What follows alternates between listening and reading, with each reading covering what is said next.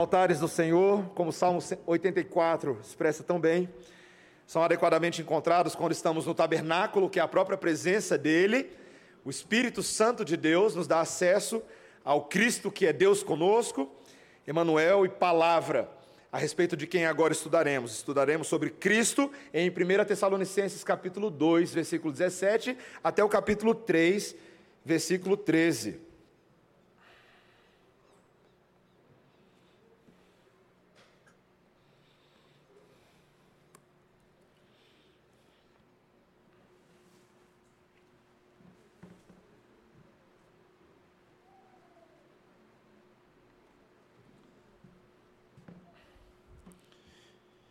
E antes de fazer a leitura, direciono uma, leitura, uma palavra também às crianças. Crianças, é muito bom ter vocês no culto conosco, viu?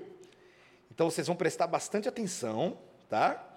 E algumas de vocês às vezes têm um papelzinho, né? Então vocês podem anotar ou fazer algum desenho de alguma coisa que vocês aprenderem no sermão hoje à noite. Então, se vocês prestarem bastante atenção, logo no início do sermão, eu já vou mostrar algumas coisas que vocês sabem, tá bom? Que a gente vai aprender juntos também nesta noite.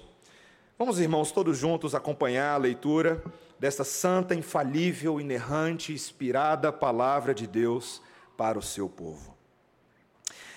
Ora, nós, irmãos, ofanados por breve tempo de vossa presença, não porém do coração, com tanto mais empenho diligenciamos com grande desejo e ver-vos pessoalmente. Por isso quisemos ir até vós, pelo menos eu, Paulo, não somente uma vez, mas duas. Contudo, Satanás nos barrou o caminho.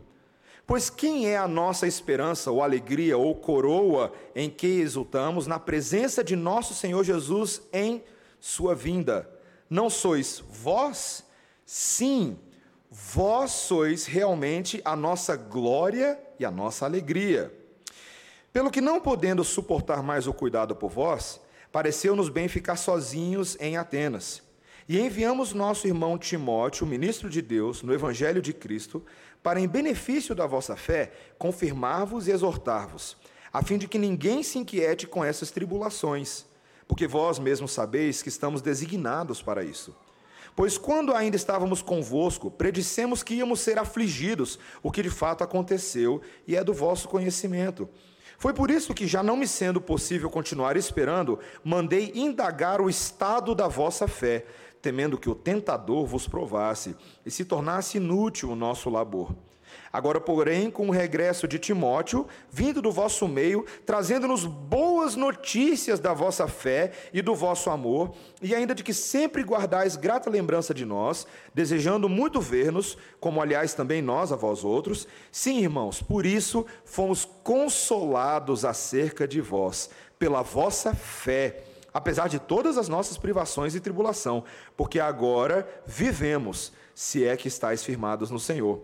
Pois que ações de graça podemos tributar a Deus no tocante a vós outros, por toda a alegria com que nos regozijamos por vossa causa diante do nosso Deus, orando noite e dia com máximo empenho para ver para vos ver pessoalmente e reparar as vossas as deficiências da vossa fé.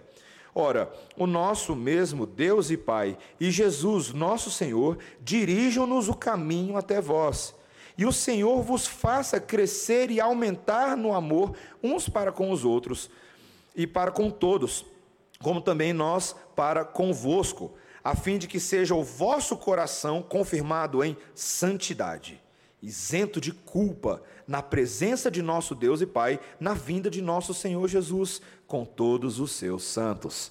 Essa é a santa palavra do Senhor. Vamos orar, irmãos. Bendito Deus, a tua lei é revelação de Deus, revelação da vontade, e ela é alimento para as nossas almas. Nós precisamos desesperadamente ser capazes de comer este alimento, Senhor, para que sejamos fortalecidos e edificados na fé. Abençoa o teu povo nessa noite, usa o Espírito em nossos corações para quebrar nossos grilhões, para nos convencer da verdade e nos fazer andar na justiça, em nome de Jesus. Amém. Toy Story 3. Quem já assistiu, crianças? Já assistiram Toy Story 3? Já assistiu? Toy Story 3. Eu gosto muito de Toy Story 3. Eu gosto de todos os Toy Stories, do 1, do 2, do 3 e do 4, mas o 3. O 3 foi feito para a gente chorar, certo? A Pixar é muito boa em fazer desenhos e provavelmente o Toy Story 3 é o desenho que mais evoca alguns elementos da nossa fé. Se você já assistiu esse desenho com, com os olhos assim de quem gosta de analisar filme, você vai perceber a quantidade de elementos redentivos que tem em Toy Story 3. Mas é, eu não vou falar do desenho aqui, tá? Aqui eu não vim para falar de desenho, eu vou pregar o Evangelho de Cristo. Mas lá no desenho, uma das coisas que me fascina nesse desenho é porque o filme já começa com uma coisa um pouco triste. Porque o Andy, que é o, o, o menino que tem o, o dom, o, o cowboy, e tem o Buzz Lightyear, ele está crescendo. E a vida está passando e ele, de repente, não gosta mais de brincar com aqueles mesmos brinquedos que ele brincava nos dois primeiros filmes, né? que mantém a nossa atenção. E então, o tempo vai passando e os interesses dele vão mudando. E, meus irmãos, eu lembro que assistindo esse filme agora nas férias, eu fiquei muito tocado com isso. Muito tocado com ah, os brinquedos que ficam abandonados, sim, mas com o fato de que a vida vai passando e os nossos interesses mudam. Na vida cristã isso acontece também. Na verdade, é esperado que à medida que a gente vai crescendo, que a gente vai ficando adulto, os nossos interesses vão amadurecendo. O apóstolo Paulo, por exemplo, em 1 Coríntios capítulo 13, versículo 11, ele diz que quando ele era menino, ele falava como menino, sentia como menino, pensava como menino. Mas quando ele chegou a ser homem, adulto, maduro, desistiu das coisas próprias de menino. Sabe, meus irmãos, é, nós às vezes achamos que deixar para trás as coisas de menino causa uma certa saudade, uma certa tristeza, mas Deus nos criou para crescermos.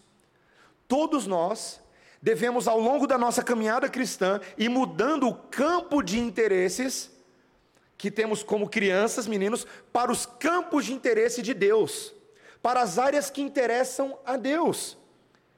Esse texto de hoje, meus irmãos, mostra que quem é maduro e tem os interesses de Deus pensa como Deus, ama como Deus e trabalha como Deus.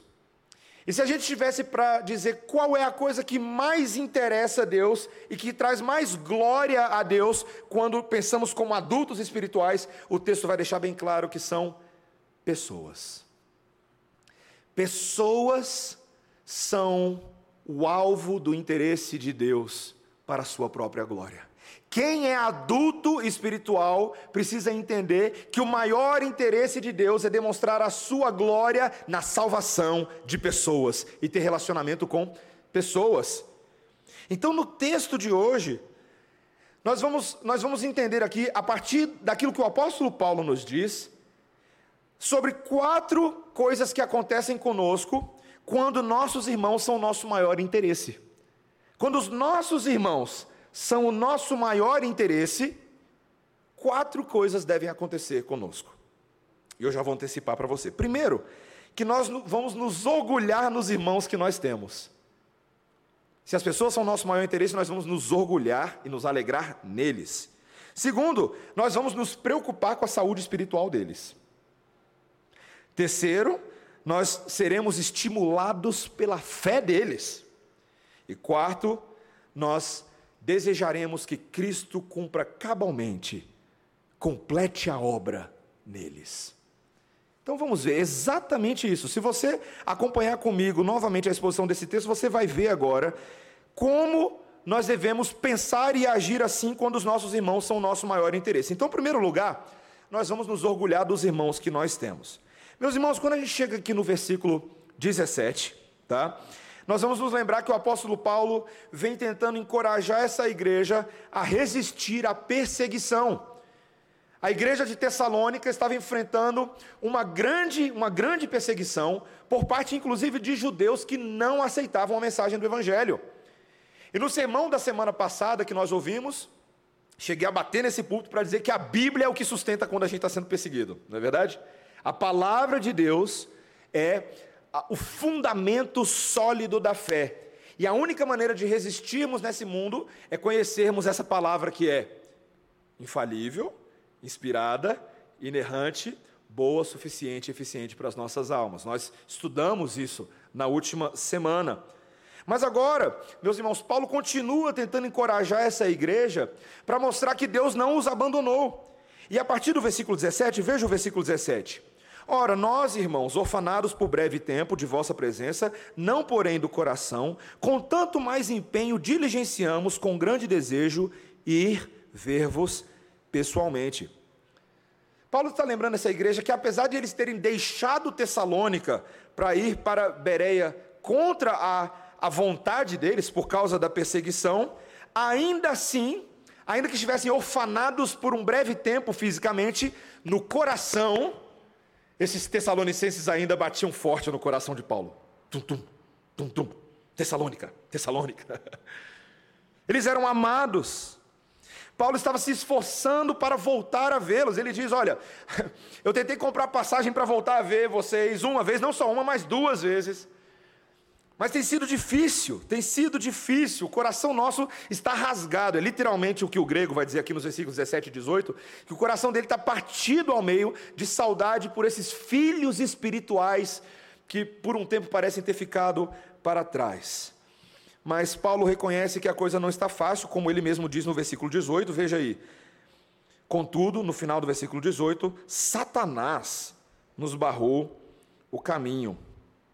Interessante, né, meus irmãos? Assim, eles estavam tentando voltar, mas Paulo, de alguma maneira, reconhece que o diabo não permitiu isso acontecer até esse momento.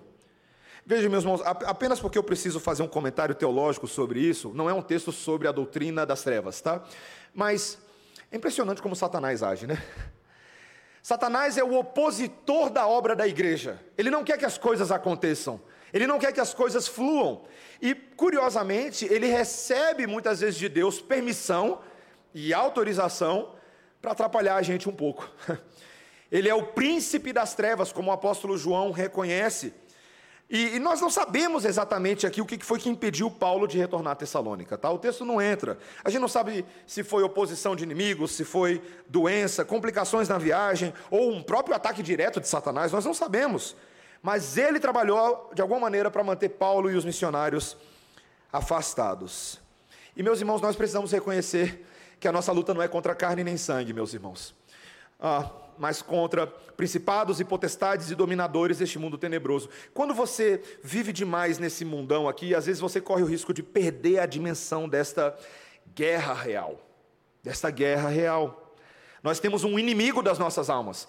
Digo para vocês de antemão que ele não está nem um pouco feliz com o culto desta noite. Ele não está feliz com você aqui adorando a Deus. Provavelmente ao longo até desse dia ele tentou fazer algumas coisas para impedi-lo de estar aqui. Eu não sei da sua vida. Não sei dos perrengues que você passou nesse dia. Mas é possível que você tenha passado por coisas difíceis hoje. Brigas que surgiram do nada na família, provocações, irritações, dissensões, contratempos. Ele age, meus irmãos. Deus nos protege, mas ele age. João Calvino, no seu comentário às epístolas do apóstolo Paulo em Romanos e Tessalonicenses, na página 351, ele diz o seguinte: Sempre que os ímpios nos causam problemas, eles lutam sob a bandeira de Satanás e são seus instrumentos para nos atormentar. Curioso, mesmo quando os ímpios, aqueles que não adoram a Deus, não reconhecem que eles estão a serviço de Satanás, toda vez que eles se opõem à obra de Deus, eles estão agindo assim. Eventualmente, Satanás ele dá uma, uma encantada e seduz alguns que até o próprio povo de Deus acaba trabalhando contra a obra de Deus, não é? Quando a gente se engana, quando a gente não entende o que Deus está fazendo, a pronto do próprio apóstolo Pedro tentar dissuadir Jesus da ideia de ir até a cruz. Imaginou você ser apóstolo de Jesus, ser discípulo, e ouvir o seu mestre dizendo, arreda Satanás, porque não procedes das coisas de Deus? Veja, meus irmãos, nós não estamos dizendo aqui que Satanás possa possuir alguém que é de Deus. Nós somos possuídos pelo Espírito de Deus, mas precisamos atentar para essa obra maligna. Ainda assim, meus irmãos, mesmo com toda essa oposição, com toda essa perseguição, veja o coração do apóstolo Paulo e dos seus companheiros por essa igreja. Veja o que ele diz claramente de novo nesse versículo 17: Veja, ora, nós, irmãos, orfanados por breve tempo da vossa presença, não porém do coração, com tanto mais empenho, diligenciamos com grande desejo ir ver-vos pessoalmente. Depois veja no versículo 19: Pois quem é a nossa esperança ou alegria ou coroa em quem nos exultamos na presença de nosso Senhor Jesus em sua vinda? Não sois vós, sim, vós sois realmente a nossa glória e a nossa alegria. Meus irmãos, Satanás podia tentar fazer um monte de coisa, mas a afeição de Paulo por essa igreja recebe um clímax aqui, uma passagem quase lírica, não é verdade? Que belas palavras do apóstolo Paulo, quando ele basicamente pergunta: no dia tribunal, do tribunal de Cristo, e o livro de Tessalonicenses fala muito sobre essa segunda vinda de Cristo, tá? Mas ele já está antecipando: quem vai ser ou o que vai ser a minha alegria naquele dia? São vocês. São vocês. Meus irmãos, eles eram tudo que valia alguma coisa para o apóstolo Paulo para sofrer desse tanto. E a forma como ele descreve, primeiro, que eles eram a sua esperança. Que o desenvolvimento deles alegrava Paulo como um, um, um, pai que observa os seus filhos crescerem, como a experiência que eu tive essa semana, e minha esposa colocou isso no Instagram para todo mundo ver, do nosso filhinho Daniel de seis meses tentando falar pela primeira vez. E meus irmãos, é muito legal, porque ele não sabe falar nada, mas parece que ele está falando inglês no vídeo. E minha cunhada legendou e fez um vídeo super engraçado e a gente está na expectativa de viralizar. não estamos não, mas Gente, o Daniel tentando falar essa semana. É estranho, mas traz uma alegria. Parece linguagem alienígena, foi o que eu falei para minha esposa. Mas, meus irmãos, ele quer crescer, ele quer amadurecer, ele quer cumprir aquele propósito de Deus na vida. Então, Paulo está vendo isso nos Tessalonicenses, e isso traz esperança. Eles eram a sua alegria, eles enchiam a vida dele de luz do sol, do sol de Deus a graça de Deus, eles eram a sua coroa. Eles eram símbolo da bênção de Deus na vida e no ministério do apóstolo Paulo. Meus irmãos, ele está basicamente dizendo: quando essa vida se acabar e nós estivermos na presença do Senhor Jesus Cristo em Sua vinda, vocês, Tessalonicenses, serão a nossa fonte de glória e de alegria. Vocês significam muito para nós. Meus irmãos, será que nós temos essa, essa mesma percepção do apóstolo Paulo quanto aos nossos irmãos? Quanto àqueles que, que têm sido confiados a nós para cuidarmos, pregarmos e fazermos crescer?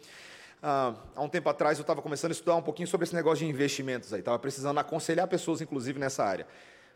E, e foi legal conversar com um irmão muito ah, muito crente, muito entendedor desse assunto, e, e ele falou assim: Mateus sempre vem para mim com a seguinte pergunta: quero investir meu dinheiro, quais são os melhores investimentos? E aí ele vai lá explicar para as pessoas, né?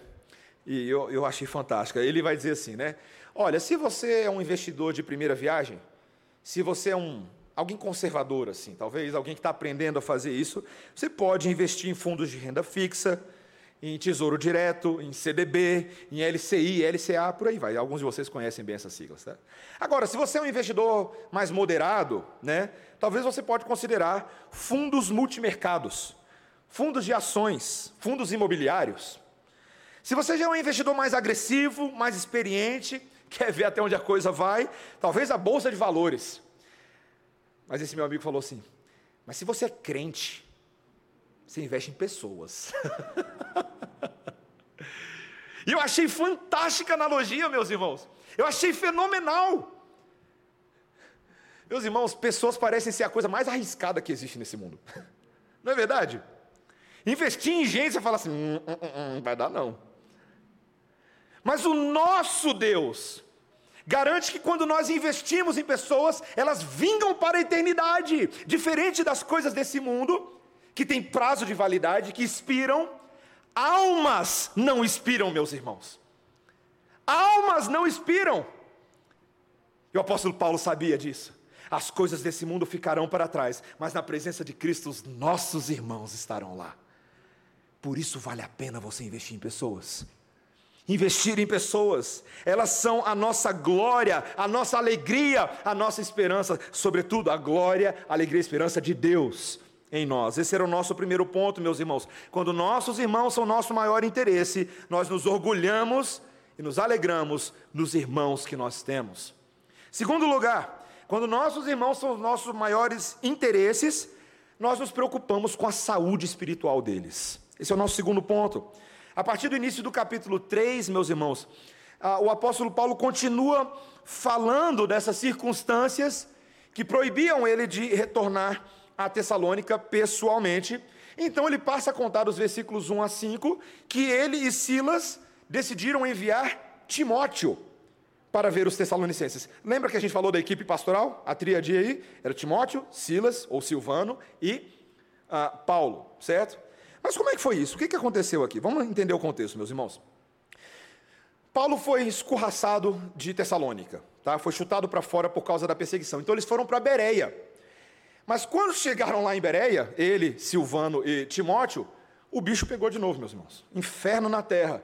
Os judeus de Tessalônica saíram de lá para perseguir Paulo em Bereia. Então Paulo teve que seguir de novo viagem. Só que aparentemente dessa vez Paulo foi sozinho para Atenas e ficaram para trás Timóteo e Silvano, ou Silas. E nessa que eles ficaram para trás, ah, o apóstolo Paulo manda mensagem a eles para que eles venham se juntar a Paulo, quando tudo estivesse melhor, se juntar a Paulo lá em Atenas, certo? Mas, mas, à medida que você vai lendo o livro de Atos, principalmente o capítulo 17 e 18, você vai perceber que esses missionários, meus irmãos, todo missionário tem um monte de projetinho no seu coração. E eles querem verificar se os projetos estão andando bem. Então, Timóteo e Paulo partilhavam desse carinho, desse amor pela igreja de Tessalônica. E aparentemente, então, Timóteo muda um pouco o plano e vai para Tessalônica, enquanto Silas ou Silvano vai para Filipo para ver como é que está a igreja. Então, meus irmãos, esses plantadores, esses missionários, eles vão voltando às suas antigas igrejas para ver como tudo está acontecendo. E no caso aqui, meus irmãos, Timóteo, esse jovem pastor, vai para Tessalônica. Então, assim, aos olhos de Paulo, tudo muito bem, mas aos olhos da igreja, hum, estávamos esperando Paulo e veio Timóteo.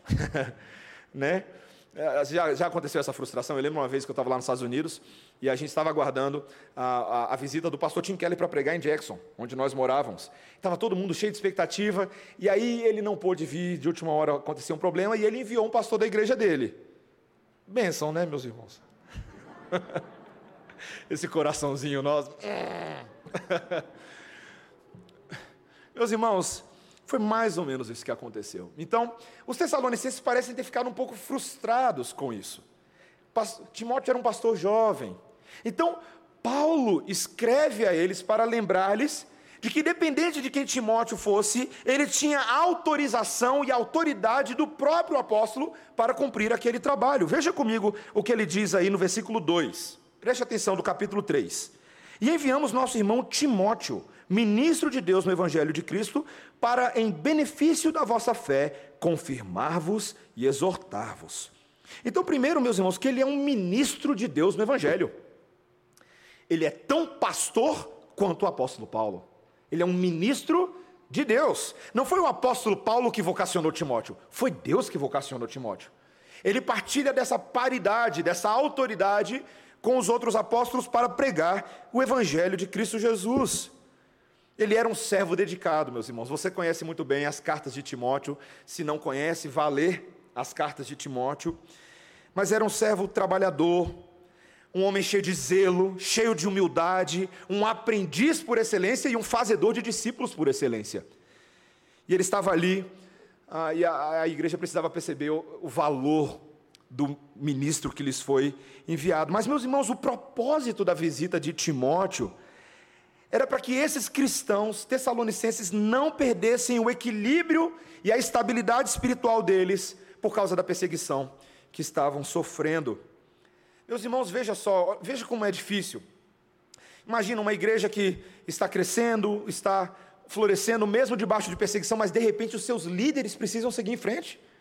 Apóstolo Paulo era um plantador de igrejas, ele seguiu Timóteo e de repente agora os que ficam para trás, os presbíteros, os pastores estão se sentindo um tanto desencorajados.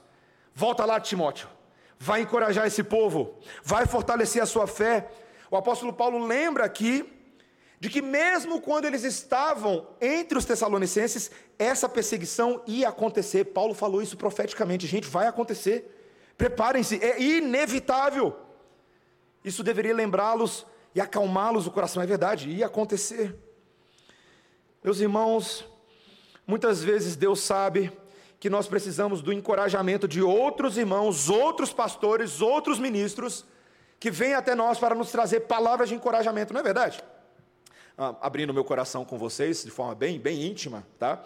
Ah, exercer o trabalho é, nesta igreja local é uma alegria, um privilégio e um peso. Olha aqui o cabelinho branco, meus irmãos, ó. certo? Então eu me lanço, eu dependo dos presbíteros, eu dependo de outros pastores. Mas nós mesmos, o conselho, dependemos de outros pastores. Então fazemos conferências missionárias para que um pastor venha pregar a nós. Fazemos conferência de pregação, trazemos outros pastores para que nós mesmos possamos ser fortalecidos dentro dos desafios que nós temos.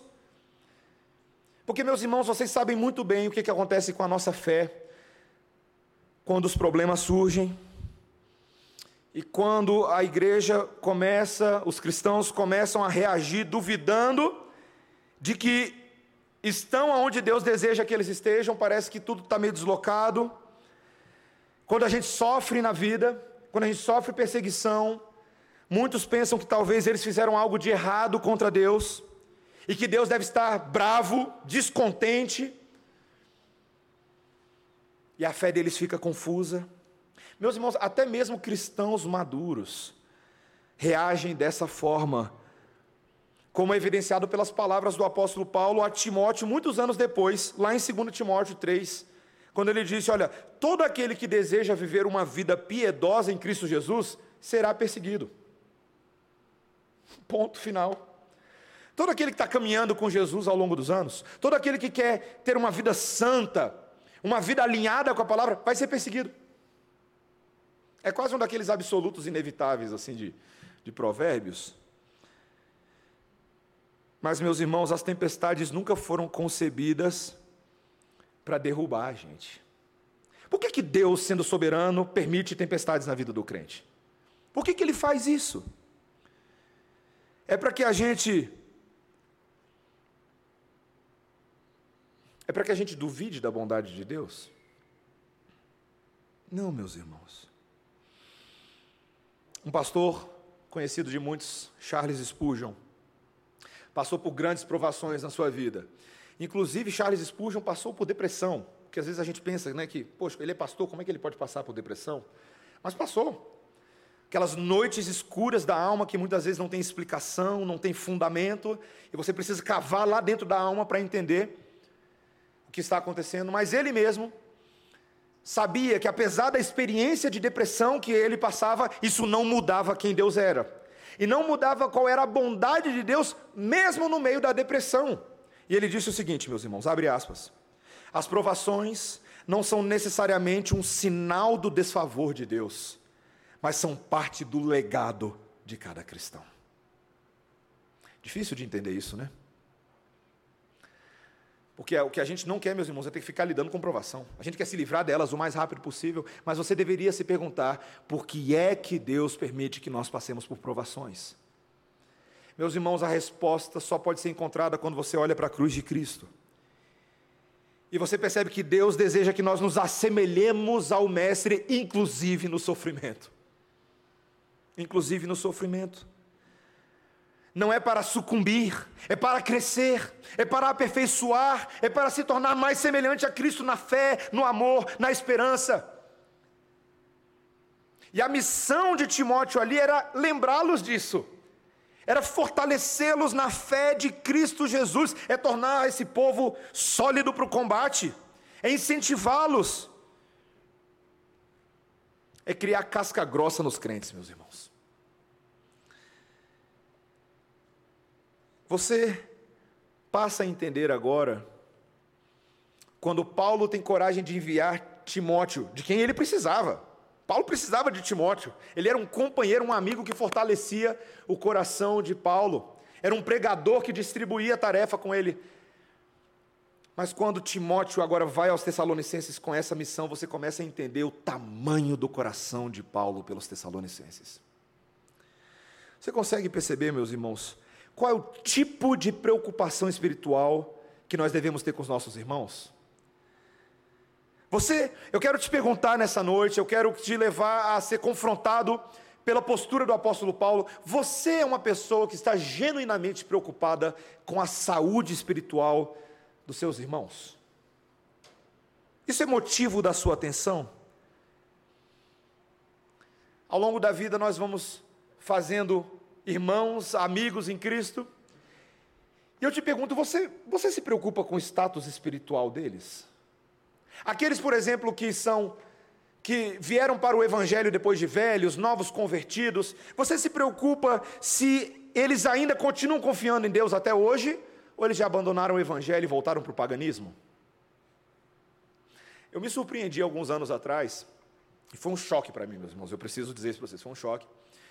Ah, eu já mencionei dessa, ah, dessa amiga da UNB, que Deus me deu a oportunidade de participar da conversão dela. E por meio dela, Deus alcançou mais uma outra pessoa, também um amigo em comum. E, e então essa outra pessoa que foi alcançada também era crente, também foi discipulada, também foi evangelizada. Mas alguns anos se passaram e a última vez que eu entrei em contato com essa primeira amiga que recebeu o evangelho, ela me trouxe a triste notícia de que essa outra que havia recebido o evangelho voltou ao espiritismo. E ela mesma não tinha resposta para aquilo. E ela me perguntou, Mateus, você como pastor tem resposta para isso? Aí você, não sei, não sei. O que que é, não sei o que está acontecendo. Mas, meus irmãos, notícias como essa deveriam imediatamente nos fazer ir de joelhos ao chão para orar em favor daquela vida. E não simplesmente ficar pensando, hum, segue o jogo. Até uma espécie de calvinismo às avessas que a gente chama de hipercalvinismo.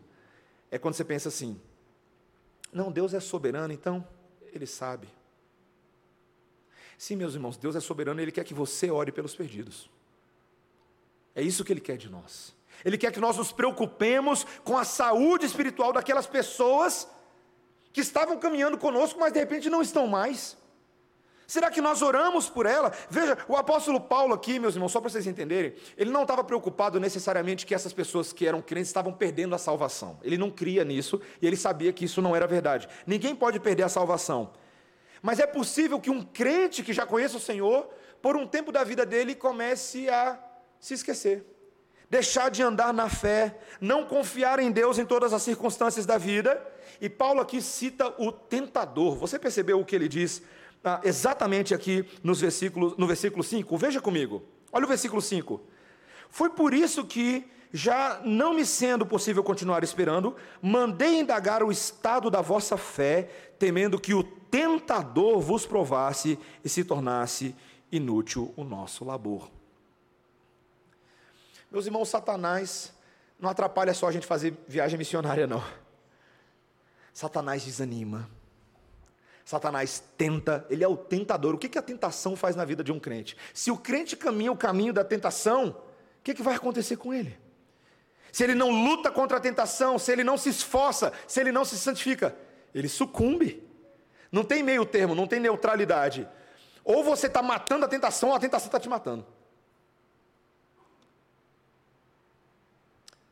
E Paulo sabia que o tentador era ativo e podia desanimar a muitos. Meus irmãos, veja o interesse que ele tem na saúde espiritual dos Tessalonicenses. Eu quero te perguntar nessa noite, meus irmãos, será que nós amamos Deus tanto assim? Nós cantamos, nós declaramos, nós falamos, mas será que nós estamos dispostos a amar os nossos irmãos como Deus ama os nossos irmãos? Perguntas que nós precisamos fazer para nós mesmos. Você está cuidando espiritualmente de alguém nesse momento? Já vou dizer uma coisa preocupante, tá? Pode dizer uma coisa preocupante para crentes? Se nesse momento, agora que eu estou falando com você, você como crente, você não está cuidando espiritualmente de alguém, alguma coisa está errada na sua vida. Porque todos nós fomos igualmente chamados para fazer discípulos de todas as nações.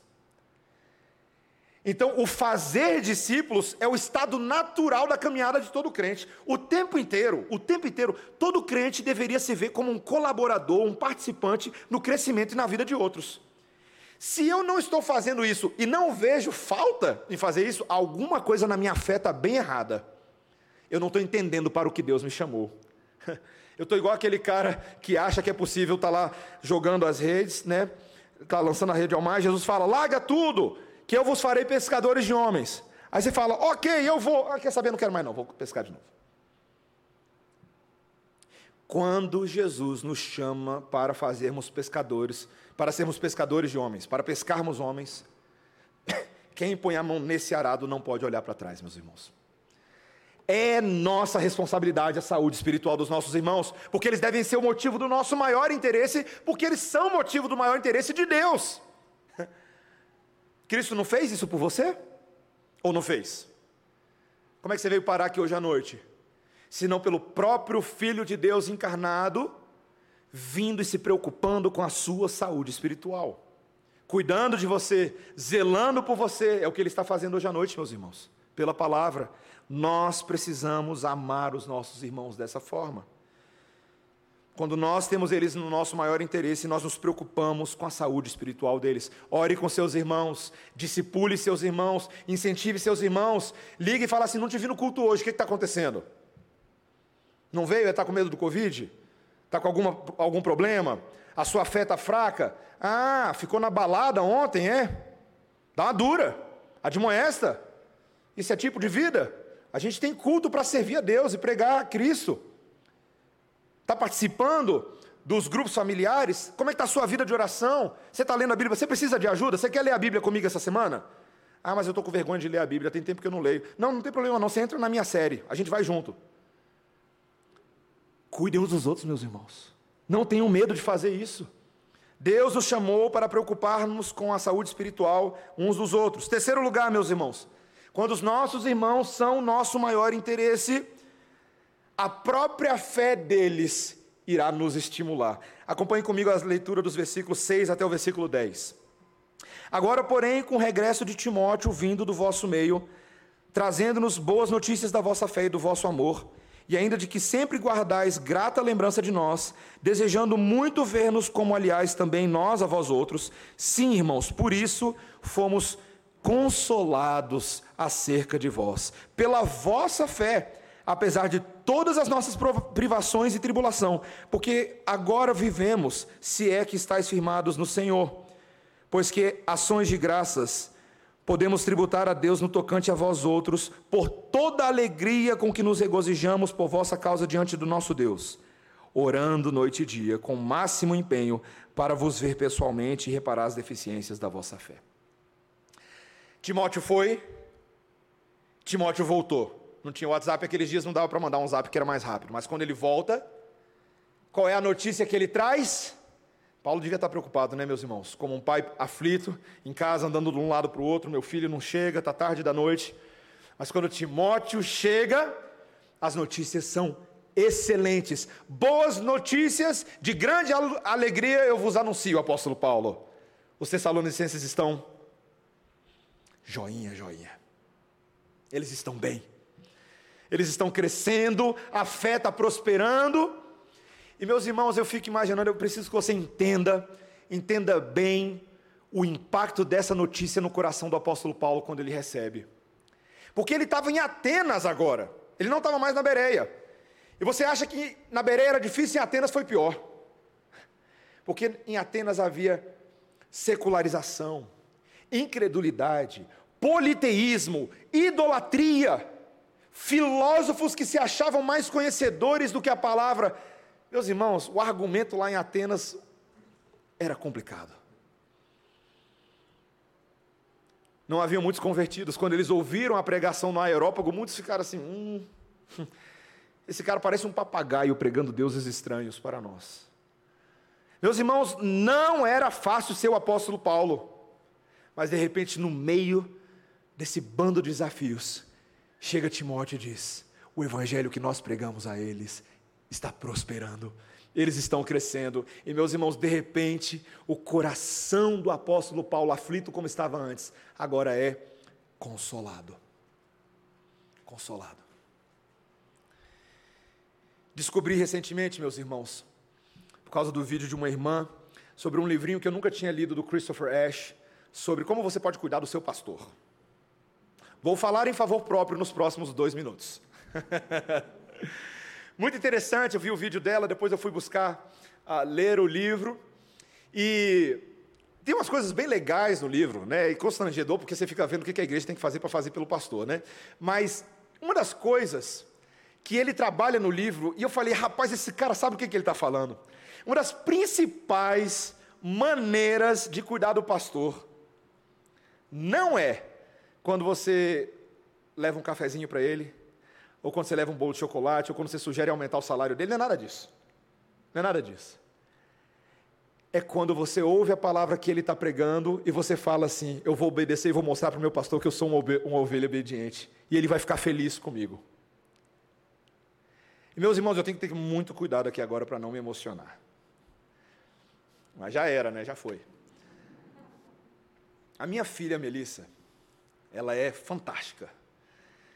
E, e, eu, tenho que, eu tenho que fazer uma ressalva aqui, porque, eu, né, meus irmãos, eu fico acabando com a reputação da minha filha, que filho de pastor é uma. Sofre porque o pastor tem microfone na boca, então expõe a vida toda, né? Mas deixa eu, deixa eu exaltar o que as crianças que adoram a Deus e, e cuja boca procede o perfeito louvor fazem. Um dia, a Melissa estava em casa e eu estava na cama com ela e eu estava ensinando a Melissa a estrutura de uma oração. E, e eu estava ali tentando fazer, falar, olha minha filha, quando a gente ora, a gente tem que adorar a Deus, a gente tem que declarar o que Deus faz. A gente tem que confessar os nossos pecados, a gente precisa agradecer a Deus e a gente precisa suplicar. Foram as coisas que eu falei para ela. Eu falei isso numa noite. Duas noites depois, e eu achei que a Melissa estava meio sonolenta, não estava me ouvindo bem. Duas noites depois, a gente foi ajoelhar para orar. E eu falei assim: Melissa, você quer ajoelhar com o papai? Ela falou: Eu quero. Aí eu falei: tá, o papai vai orar. Ela falou: Não, Melissa vai orar. Eu falei: Tá bom, Melissa vai orar. E aí, meus irmãos, naquela oração dela, ela faz assim.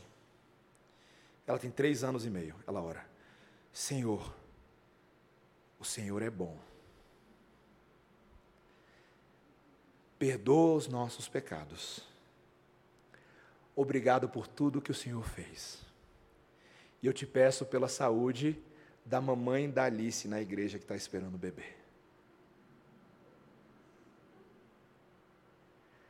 Me rasgou ao meio, meus irmãos. Porque eu acho que existem poucas experiências na vida que podem trazer tanta alegria a um pai, quanto ver os filhos fazendo exatamente aquilo que o pai ensinou. Meus irmãos, o apóstolo Paulo estava transbordando de alegria, porque o evangelho que ele pregou a esses filhinhos espirituais, eles estavam obedecendo e cumprindo. E eu preciso dizer para vocês, meus irmãos, uma das coisas que mais me consola no meu ministério é ver vocês crescendo. Vocês não têm noção dos efeitos disso, meus irmãos. Tem semanas que são puxadas, tem semanas que são difíceis, mas alguns sabem aqui como foi a minha última semana. Minha semana, última semana, meus irmãos, foi aquela semana que todo pastor quer viver uma vez na vida: glória sobre glória, anjo descendo, anjo subindo. Porque, minhas, meus irmãos, foi uma semana repleta de testemunhos maravilhosos do que a obra de Deus está fazendo na vida e no coração de vocês por meio da pregação da palavra. E a minha vontade de algumas visitas que eu fiz na semana passada é que elas não terminassem. Porque quanto mais eu ouvia, mais eu pensava: o Senhor sabe que eu sou miserável, mas a palavra é poderosa. O Senhor sabe que eu sou pecador, mas a palavra cumpre os seus propósitos.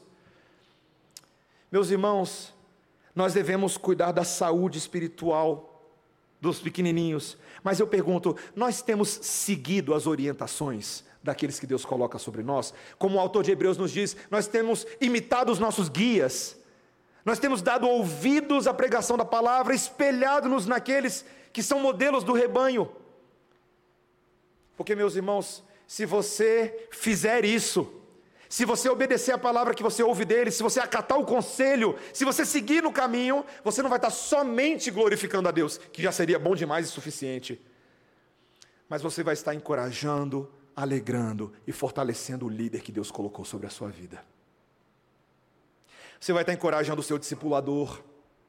o seu líder de grupo familiar, a pessoa que tem incumbência de orar por você essa semana, aí você dá o feedback para ela e fala assim: ó, deu certo aquele negócio que a gente orou. Já ligou para alguém de volta só para falar assim: ó, sabe aquele negócio que a gente estava orando? Ó, Deus nos deu. Ou então, olha, não aconteceu do jeito que a gente estava orando, mas vamos continuar orando. Você vai encorajar aqueles que têm o zelo de cuidar de você. Meus irmãos, nós devemos, podemos encorajar e devemos imitar esses irmãos que estão acima de nós, e assim nós os estimularemos na fé. Às vezes, pastor, presbítero, está precisando de um, um boost na fé deles, meus irmãos, um boost. Uma das maiores alegrias que eles podem ter é quando os discípulos estão se tornando maiores do que o mestre. Eu tenho essa experiência com frequência aqui na Redenção, tá? Só para vocês saberem. Assim, semanalmente. Semanalmente tem alguém que vai compartilhar, mandar uma mensagem e falar assim: Pastor, estou lendo um livro tal, essa semana vou ensinar sobre tal assunto. Lá na faculdade me chamaram para falar sobre tal coisa. E aí eu fico vendo assim: que bom, né? Os discípulos estão andando, estão se tornando mestres de outros, não necessariamente pastores, mas estão cuidando de outros, assim como o bom pastor cuida de nós. Porque todos nós fomos chamados para sermos bons pastores, como o bom pastor é das nossas vidas. Meus irmãos, isso estimula a fé dos nossos guias, isso fortalece a caminhada. E em último lugar, meus irmãos, quando os nossos irmãos são nosso maior interesse, nós desejaremos que Cristo complete a obra neles. E assim eu termino o meu sermão versículos 11 a 13, meus irmãos. Ora, o nosso mesmo Deus e Pai e Jesus, nosso Senhor, nosso Senhor, dirijam-nos o caminho até vós, e o Senhor vos faça crescer e aumentar no amor uns para com os outros e para com todos, como também nós para convosco, a fim de que seja o vosso coração confirmado em santidade isento de culpa, na presença de nosso Deus e Pai, na vinda de nosso Senhor Jesus, com todos os seus santos. Paulo termina este capítulo 3, essa perícope, esta sessão da metade de Tessalonicenses, orando a Deus para que Deus, se possível, abra o caminho para o próprio apóstolo Paulo e ver os Tessalonicenses. Nós não temos registros, meus irmãos, na história de que isso aconteceu ou não, a gente simplesmente não sabe, não tem registro. Alguns historiadores tentam especular se sim ou se não, mas simplesmente não temos. Não sabemos se essa oração foi respondida. Mas a outra oração de Paulo certamente seria respondida. No versículo 12 ele diz: Senhor, faz crescer e aumentar o amor dessa igreja uns para com os outros e o nosso amor para com eles e eles para conosco. Senhor, derrama esse amor, faz todo mundo amar todo mundo, Senhor. Seja de perto, seja de longe, seja em Tessalônica, seja na Bereia, seja em Atenas, que o teu amor prevaleça entre nós, que a igreja de Cristo seja conhecida pelo amor. Esse seria o crescimento. Esse é o desejo espiritual de Paulo para com eles. Mas o foco, meus irmãos, não é o amor pelo amor. O foco é Cristo ser formado no amor. No versículo 13 ele diz: Veja, a fim de que seja o vosso coração confirmado em santidade. O símbolo do crescimento no amor é santidade. Santidade. Meus irmãos, santidade é um desses conceitos mais centrais das Escrituras, sabe por quê? Porque ele encapsula nele uma série de outros atributos. Quem é santo, ama. Quem é santo, perdoa. Quem é santo, exorta. Quem é santo, arrepende. Quem é santo, imita. Quem é santo, discipula. Santidade, meus irmãos, é essa obra cabal para o qual Cristo foi enviado, para nos formatar nele para sermos santos. É a obra que Deus iniciou em nós, da qual Paulo fala em Filipenses capítulo 1, versículo 6, que ele haverá de progredir e completar essa obra até o dia de Cristo. Essa é a esperança de Paulo. De novo, ele está falando de segunda vinda de Cristo. Eu oro para que até a volta do Senhor Jesus Cristo vocês sejam santificados isentos de culpa. E quando vocês forem apresentados na presença do Senhor, vai estar todo mundo bonito e santo, e uma noiva sem mácula e sem ruga na presença do noivo.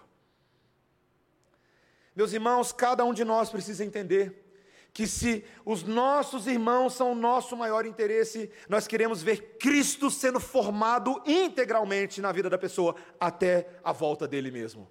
Eu não sei se você acredita em clonagem. Papo estranho, né, pastor? Clonagem.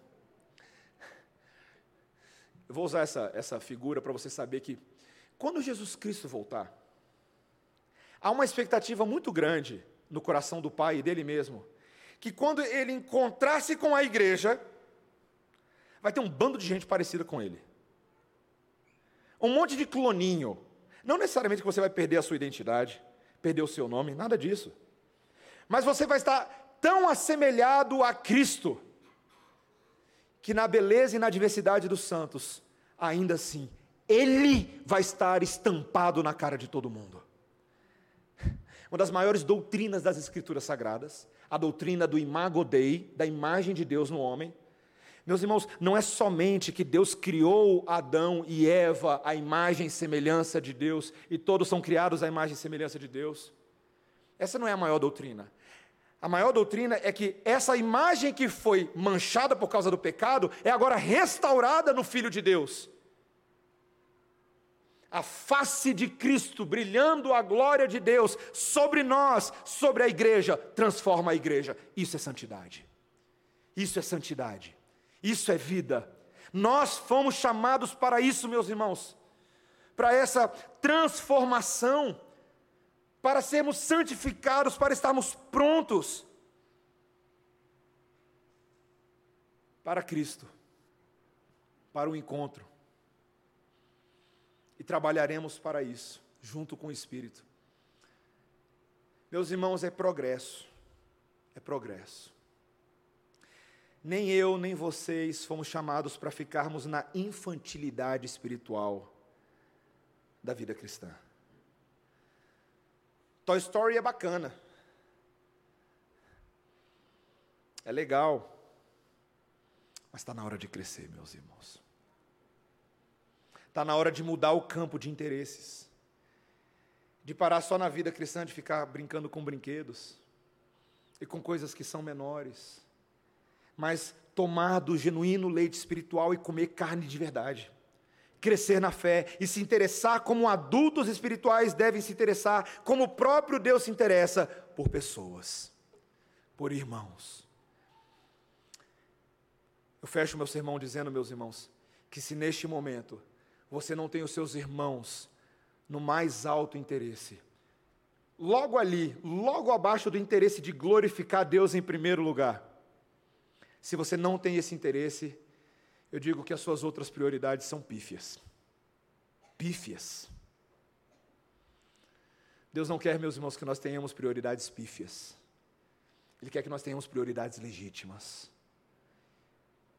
Se ele se sacrificou por pecadores, eu te pergunto, você tem andado numa vida de sacrifício em função de pecadores? Essa é a pergunta. Que Deus nos ajude, meus irmãos, a sermos semelhantes a Cristo em absolutamente todos os aspectos do seu caráter. Amém? Vamos orar, irmãos. Santo Deus, a tua palavra nos edifica nessa noite e nos fortalece na verdade. Somos convocados a pensar nos nossos irmãos no mais alto grau de interesse, e isso não é muito natural para nós, Senhor. O Senhor sabe do nosso egoísmo, das nossas preferências, da nossa vontade de fazer as coisas do nosso jeito. Mas, Santo Espírito de Deus, nós rogamos em nome de Jesus nessa noite, muda o nosso campo de interesses. Eleva-nos da situação de infantes para a situação de adultos. Faz-nos pensar nas coisas próprias do reino de Deus, que são tão superiores, tão mais permanentes, para que quando chegarmos lá no céu, Senhor, nós nos encontremos uns com os outros na presença de Cristo e possamos dizer sem medo algum: valeu a pena investir em pessoas. Valeu a pena amar, perdoar, evangelizar, discipular, exortar, admoestar, corrigir, educar, instruir. Valeu a pena se sacrificar.